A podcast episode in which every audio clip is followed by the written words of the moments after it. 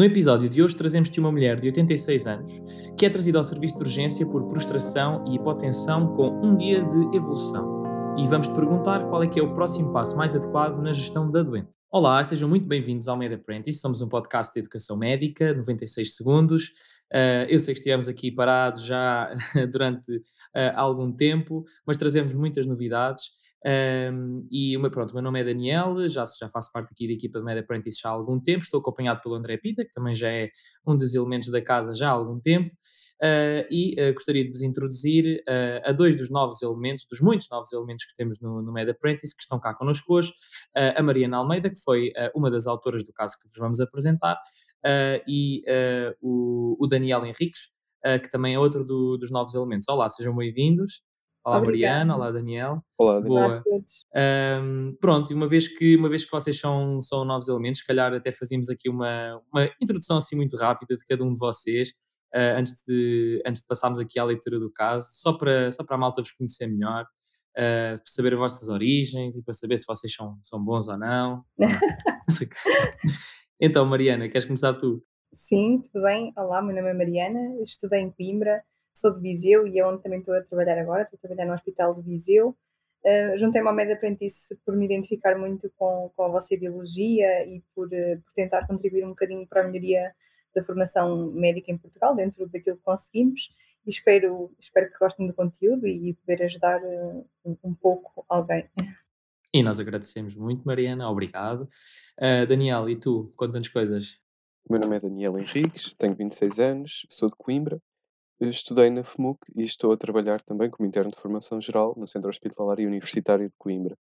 Eh, juntei-me ao Med Apprentice para desenvolver eh, casos clínicos e, e resolver estes casos clínicos convosco. Uh, pronto, e André, pronto, eu sei que parece que excluí um bocadinho, mas olá, eu sei, eu sei que também estás por aí. Olá a todos, sem problema, cá estou também de volta. Também já há algum tempo que não participava, é sempre bom regressar. Boa, e esperemos que agora daqui para a frente consigamos eh, estar com mais alguma regularidade. Nós sabemos que é sempre difícil conjugar, mas é para isso que estamos cá para ajudarmos e também para aprendermos todos uns com os outros. Então, como, uh, como vos disse, uh, a Mariana foi uh, a autora deste, deste caso clínico, juntamente comigo, que ajudei um bocadinho na revisão do caso. e, portanto, se calhar aquilo que eu propunha era que a Mariana lesse o caso e que depois abrisse a discussão, se calhar, entre, entre o André e o Daniel e fôssemos todos ajudando uns aos outros, antes de depois olharmos para as hipóteses de resposta, está bem? Portanto, Mariana, queres começar a ler o caso? Força. Claro, bora. Ora então, temos uma mulher de 86 anos, totalmente dependente nas atividades de vida diária e portadora crónica de sonda nasogástrica, que é trazida ao serviço de urgência pelos bombeiros por prostração e hipotensão com um dia de evolução. A doente esteve neste local há cinco dias, no qual lhe foi diagnosticada uma infecção respiratória, tendo tido alta medicada com amoxicilina 500mg 18 em 8 horas durante 7 dias. A doente tem antecedentes de demência, diagnosticada há 5 anos, dois AVCs nos últimos 10 anos e fratura vertebral de L2 no contexto de osteoporose há 15 anos. A admissão no serviço de urgência, a doente encontra-se apenas reativa à dor e com os seguintes sinais vitais: pressão arterial 82,55, frequência cardíaca 97, saturação periférica de oxigênio 92%, temperatura timpânica 38,4 graus Celsius, com incapacidade de avaliar a dor por ausência de resposta verbal. A observação revela uma doente emagrecida, anquilosada, com mucosas descoradas e desidratadas, escleras anictéricas e com extremidades frias. A auscultação cardíaca e pulmonar revela escassos roncos dispersos por ambos os campos pulmonares. O abdômen apresenta-se distendido, timpanizado, mas depressível com aparente desconforto à palpação. Não se observam edemas periféricos e a fralda apresenta dejeções pastosas com muco e cheiro fétido, tendo sido realizada a colheita de fezes para análise de glutamato desidrogenase de clostridióides difícil e que se revela positiva. É realizada a seguinte avaliação analítica: hemoglobina 10.1, leucócitos 15.000, PCR 19.07, ureia 168, creatinina 1.6, sódio 149 e potássio 3.1. A radiografia do abdômen revela diâmetro cólico máximo de 4 cm e no, no serviço de urgência é então iniciada a oxigenioterapia com com oxigênio a 2 litros por minuto por óculos nasais, e fluidoterapia com soro polieletrolítico e cloreto de potássio, sendo a doente posteriormente internada em quarto individual, sob medidas de, isolamento entérico após estabilização. E, portanto, aquilo que nós questionamos é Qual dos seguintes é o próximo passo mais adequado na gestão desta doença? Ok, Mariana, obrigado. Uh, antes de passarmos à discussão, convidamos aqui todos os ouvintes do Media Apprentice a pausarem um bocadinho aqui o vosso, o vosso, uh, pronto, o vosso áudio, uh, para que possam pensar um bocadinho, então, nesta resposta, antes de ouvirmos as respostas e antes de ouvirmos a discussão dos nossos colegas. Um, sendo assim, André, Daniel, querem abrir a discussão? Vamos falar aqui um bocadinho sobre o que é que se passa com esta doente, o que é que temos que lhe fazer a seguir, o que é que acham? Vamos então, Daniel, queres, queres começar? Entre que o, o elemento mais novo, Posso começar, sim. estreante, então anda lá. Eh, temos então uma mulher idosa, totalmente dependente, não é? Já com um contacto recente com os cuidados de saúde, diagnosticada com uma infecção respiratória e medicada apenas com amoxicilina. E regressa, ainda antes de acabar a antibioterapia, com um quadro aqui que me parece claramente cético. Está hipotensa, está com depressão, alteração do estado de consciência está a saturar mal e está febril. Eh, analiticamente também, também bate certo, não é? Temos aumento dos parâmetros inflamatórios, aqui uma leucocitose, provavelmente também terá neutrofilia. Temos uma lesão renal aguda, a hipernatrémia provavelmente eh, hiperosmolar e potássio ligeiramente baixo. Aqui fico na dúvida se o quadro infeccioso será eh, respiratório ou temos aqui introduzido uh, a, pesqui- a colheita de fezes com pesquisa do Clostridioides difficile, que é positiva. Ou seja, também poderá ser daqui o foco infeccioso e o quadro cético ter origem neste, neste foco. Olha, excelente descrição. Realmente, para, primeira, para uma pessoa que sabe fazer aqui a primeira vez, era isso que nós queríamos. É, é aqui uma avaliação dos vários, das várias linhas e do que é que é importante retirar do caso de facto concordo totalmente contigo. Estamos perante uma doente num quadro cético, isso é a coisa mais importante que nos deve saltar à vista.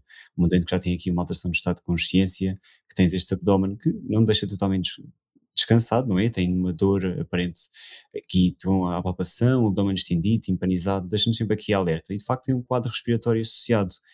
Aqui mais do que o resto fica também essa dúvida do que é que poderá estar eh, em, em causa de, de, do quadro clínico da doente. Mas depois eles também nos dão aqui uma informação que tem estas injeções pastosas como o Kisher fétido, e se calhar uma pneumonia, não, não iria dar tanto esse quadro. E depois tem esta pesquisa do GDH, ou clistridioides, que eu já não me lembro se isto é diagnóstico ou não, isto já foi há algum tempo que eu estudei. A radiografia do abdômen é um dado interessante, por causa dos, dos 4 centímetros. Eu não tenho bem a certeza qual é que é a dimensão máxima que eles associavam para a infecção pelo clostridio, mas uh, vou, vou, tentar aprender novamente quando agora os colegas explicarem. E depois é importante verificar isto, que eles já fizeram aqui uma boa primeira abordagem, coisa mais importante de qualquer um destes doentes é sempre iniciar a fluidoterapia, e depois fizeram a reposição do, da, da hipocalímia, como já tinhas muito bem identificado, a coisa mais importante será sempre estabilizar estes doentes. O próximo passo se calhar passará pela identificação do foco, ou seja, se tivermos uma doente com foco respiratório, mas que depois parece que as alterações respiratórias não foram assim tão importantes, se calhar apostava mais para qualquer coisa aqui gastrointestinal, se calhar é isso que eles querem procurar. Não sei, quero, quero ouvir as respostas, estou, estou interessado agora. Bora. Uh, já agora, assim, parabéns, obrigada pela, pela vossa análise.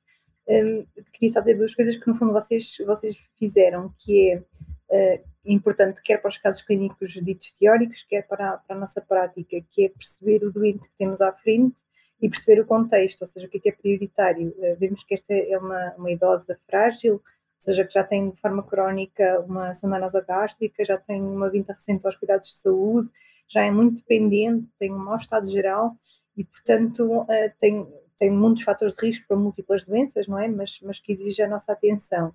E depois é um contexto de urgência em que temos uma doente instável e, eh, e que, portanto, antes de, de percebermos o que é que está em causa, é estabilizar e seguir o ABCDE, e, que é o que foi feito, primeiro estabilizou-se e agora sim vamos, vamos pensar no que é que vamos fazer e qual é que é o diagnóstico.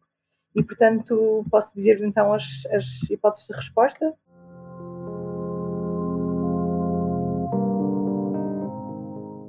Então, temos a linha A, um, portanto, no próximo passo na gestão desta doente, realizar pesquisa de toxina AB, B, realizar pesquisa de clostridioides difícil e por amplificação de ácidos nucleicos ou cultura. C. Realizar coprocultura e aguardar crescimento bacteriano. D. Realizar exame parasitológico de fezes com pesquisa de ovos e parasitas. E E. Não é necessário realizar mais nenhum exame complementar.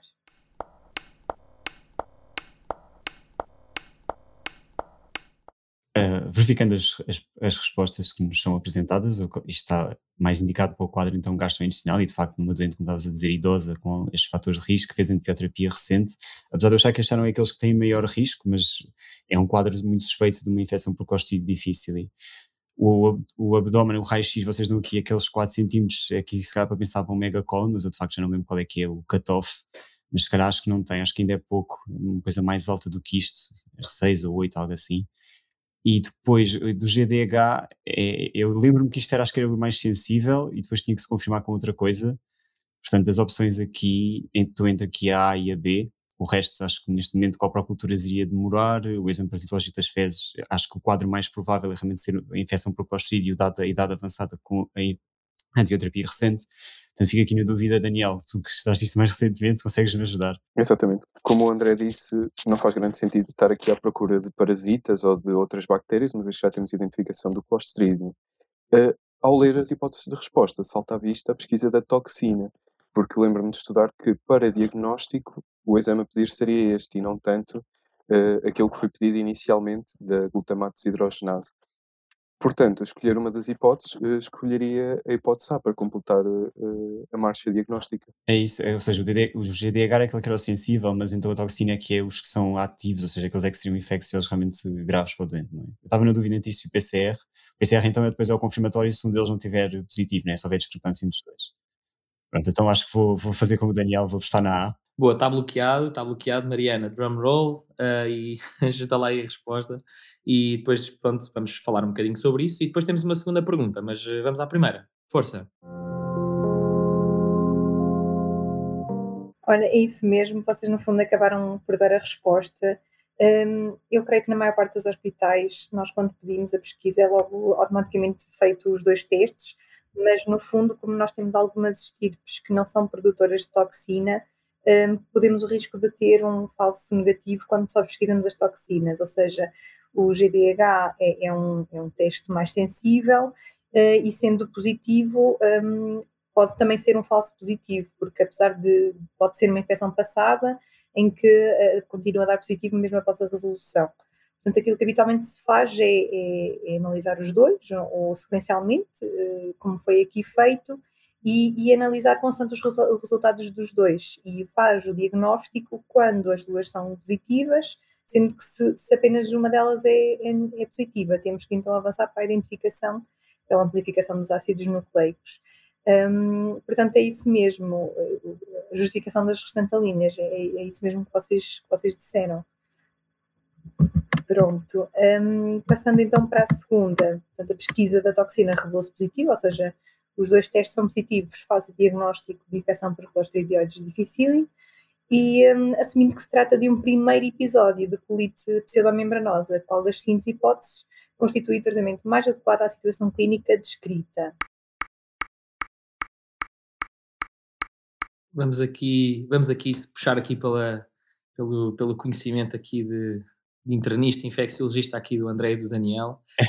Eu acho que eles, eu acho que eles vão responder bem. Opa, então agora é, tratar isto, não é? Pronto, a pergunta de ser essa. Agora, tratar. Eu lembro-me que havia duas, eu agora já não sei bem qual deles é que é, mas uh, eu lembro-me sempre da vanco oral, que era aquela única exceção à regra, e a fidoxamicina, que eu já não sei se agora não é a primeira linha. Eu acho que recentemente tinha lido isso há pouco tempo e eu acho que tinham trocado um pouco. Mas pronto, entre Vanco e Fidox é que eu vou estar à procura nas respostas. Daniel, tens assim mais alguma outra opção? As ideias que eu tinha era metronidazol ou vancomicina, mas não tinha certeza. Exato, depois podias associar os dois, não é? Era isso. Fazias o metronidazol EV e a vanco oral. Era isso.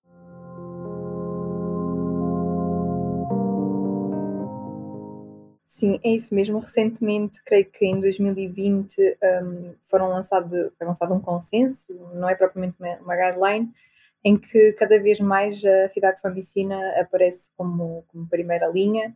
No entanto, uh, pelo menos no meu hospital não tem essa possibilidade um, e, portanto, está a par e, a par e passo com a vancomicina, elas estão no mesmo patamar de eficácia Portanto, a vancomicina oral, sim, é, seria a resposta, a resposta certa. Mas lá está, as hipóteses seriam a, a iniciar metronidazol oral, 500mg 3 dia durante 10 dias, a B, iniciar vancomicina oral, 125mg 4 ID durante 10 dias, a C, iniciar vancomicina endovenosa, 125 mg 4ID durante 10 dias.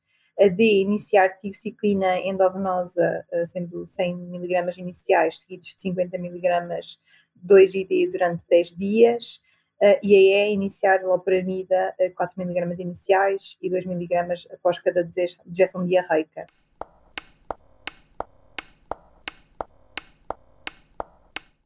Como é óbvio, está completamente contraindicado o uso de antidiarreicos nestes quadros, seja uma infecção por Clostridiasis difficile, seja por outra bactéria invasiva. Um, aqui um bocadinho para enganar, temos a vancomicina endovenosa, porque pode ser uma tentação num quadro cético, uma doente gravemente doente, um, fazer um antibiótico endovenoso, no entanto, a vancomicina endovenosa não atinge concentrações ótimas no tubo digestivo e, portanto, a primeira linha, sim, seria a vancomicina oral. O metronidazol oral já foi a indicação de primeira linha em tempos, no entanto, eh, cada vez eh, menos é indicado, porque não, é tão eficaz como a vancomicina, e a tirciclina cada vez mais é avançada como uma hipótese nos, quadros verdadeiramente graves, uh, em que os antibióticos de primeira linha, nomeadamente a vancomicina oral e a fidaxomicina também oral, um, já foram usados e não, e não, e não resolveram o quadro. Ah, olha, excelente explicação, de facto, é, foi uma ótima forma de resumir. Acho que só agora aquilo que me estava a lembrar, por exemplo, a amoxicilina não é de todo aqueles que mais risco têm, ou pelo menos aqueles que nós mais estamos à procura da associação com Clostridia. Quais é que são assim os antibióticos que mais risco têm, ou aqueles que calhar, os nossos ouvintes gostariam, ou teriam mesmo procurar numa pergunta que levassem a maior risco a desenvolver este quadro? Exatamente. Um, nós até propomos uma tabela uh, com as, os diferentes riscos de antibióticos para, para dar origem à colite membranosa. Temos as fluorquinolonas, temos as cefalosporinas, Uh, um, duas das que estão mais associadas são a clindamicina e a ampicilina, uh, e depois todas aquelas que nós usamos em barda nos nossos hospitais, que é as associações entre as penicilinas de largo espectro e, e os inibidores, a, a piperacilina tazobactam, não é?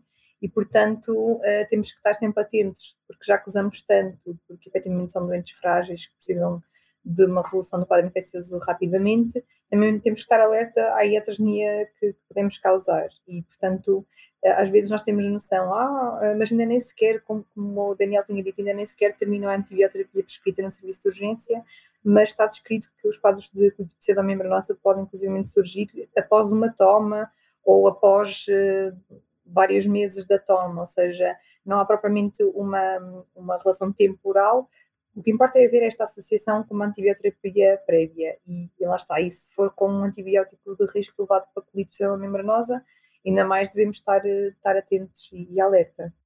Mariana, obrigado. Foi, foi, mesmo, foi mesmo ótimo e acho que, e acho que acabaste aqui por fazer um, um excelente resumo. Eu penso, que eu penso que isto estará de acordo com as guidelines da ESCMID, não é? Porque que até, que até penso que foi, foi a bibliografia que até andámos a, a revisitar para, para fazer um bocadinho a revisão científica do caso e, portanto, obviamente, para além de depois consultarem a, a explicação mais detalhada do caso clínico no nosso site, podem sempre ver, consultar as guidelines e, e, e perceber esta informação.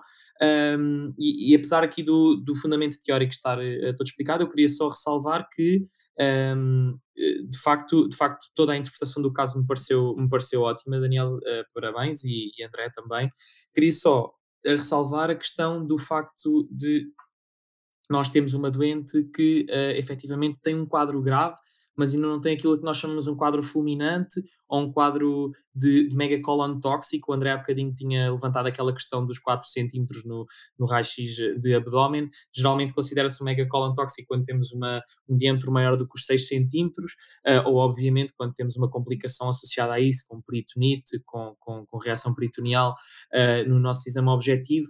Uh, quando os doentes estão propriamente em choque cético, aqui fica um bocadinho excluído pelo facto de nós vemos que a nossa doente estabiliza após administrarmos fluidoterapia, portanto esta doente poderia estar em sepsis, obviamente, mas se calhar não em choque cético, e portanto se calhar aqui, apesar de estarmos perante um quadro grave, a nossa primeira opção continuaria a guiar-se um bocadinho pela, pela vancomicina oral e não se calhar pensando já em coisas endovenosas, o metronidazol EV às vezes também é uma coisa que, que aparece muito na bibliografia como associação nestes, nestes quadros de colite fulminante apenas para ter um início de ação mais rápido antes da vancomicina oral chegar lá, um, e queria só deixar, queria só deixar esse, esse pormenor que, que acho que também pode ser importante para, para os nossos ouvintes.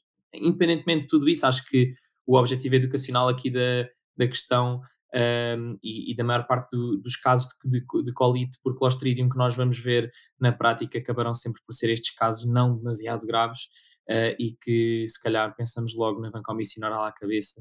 Uh, e portanto, uma vez mais, quero agradecer aqui à, à Mariana por, pelo excelente caso e ao Daniel e ao André aqui pela, pela interpretação. Um, pronto, não sei se alguém tem mais alguma coisa a acrescentar. Um, mas pronto, não havendo, quero uh, se calhar dar, dar por terminado o caso clínico, também já vai longo.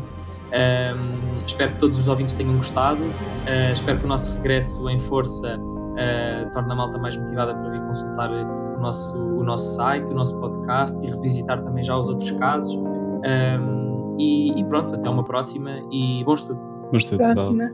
Deus, bom estudo.